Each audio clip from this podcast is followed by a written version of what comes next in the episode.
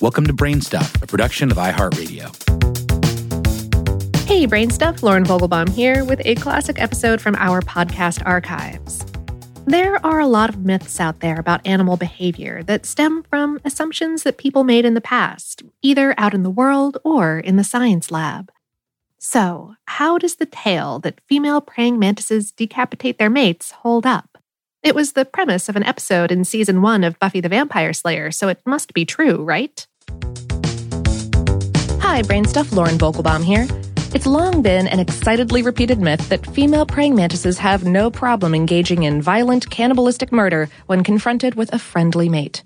Perhaps because school classrooms often host terrariums with mantis subjects, it's one of those rumors that even children seem to know. Don't breed with a female mantis lest your head becomes her dinner. Sounds scary, but is it true?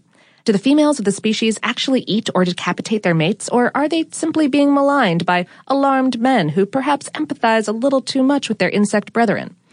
The key to understanding these questions is the word species, because while we might have a picture of a standard looking green mantis in our head, there are actually 2,400 species of the sucker. Some are colorful, some are creepy, and some, yes, some, are cannibals. But before we get into the occasionally cruel lifestyle of the female mantis, let's take a second to examine the basis of the maybe myth. What we discover is that the myth is rooted in well documented science. In an 1886 observation from the journal Science, entomologist Leland Ossian Howard noted that on placing a male mantis with a female, the female systematically proceeded to eat the male's left leg, left eye, and right leg, and then decapitate him and eat his head. The male, keep in mind, was attempting to mate with her the whole time, which she eventually acquiesced to with her headless and mostly legless partner. While Howard stressed that he'd never seen it before, he also rather breathlessly stated, It seems to be only by accident that a male ever escapes alive from the embraces of his partner.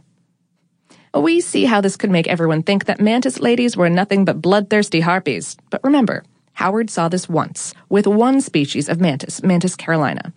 Decapitation or cannibalism went on to be observed in Mantis religiosa as well, and a few other scientists studied the question of why decapitation would be useful for mating.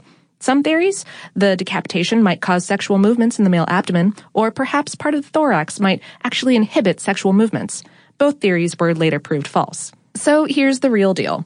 Female mantises have occasionally been observed to cannibalize and decapitate their mates, but by and large, doesn't seem to be the case. A 1984 study in animal behavior mated 40 pairs of mantises. Only one was decapitated in almost 70 encounters. Bottom line, you can stop with the cliche female mantis jokes. Dating is hard enough. Nobody needs a reputation as a man eater.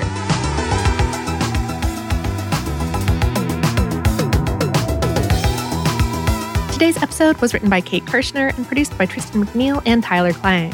For more on this and lots of other curious topics, visit howstuffworks.com. Brainstuff is production of iHeartRadio. For more podcasts from iHeartRadio, visit the iHeartRadio app, Apple Podcasts, or wherever you listen to your favorite shows.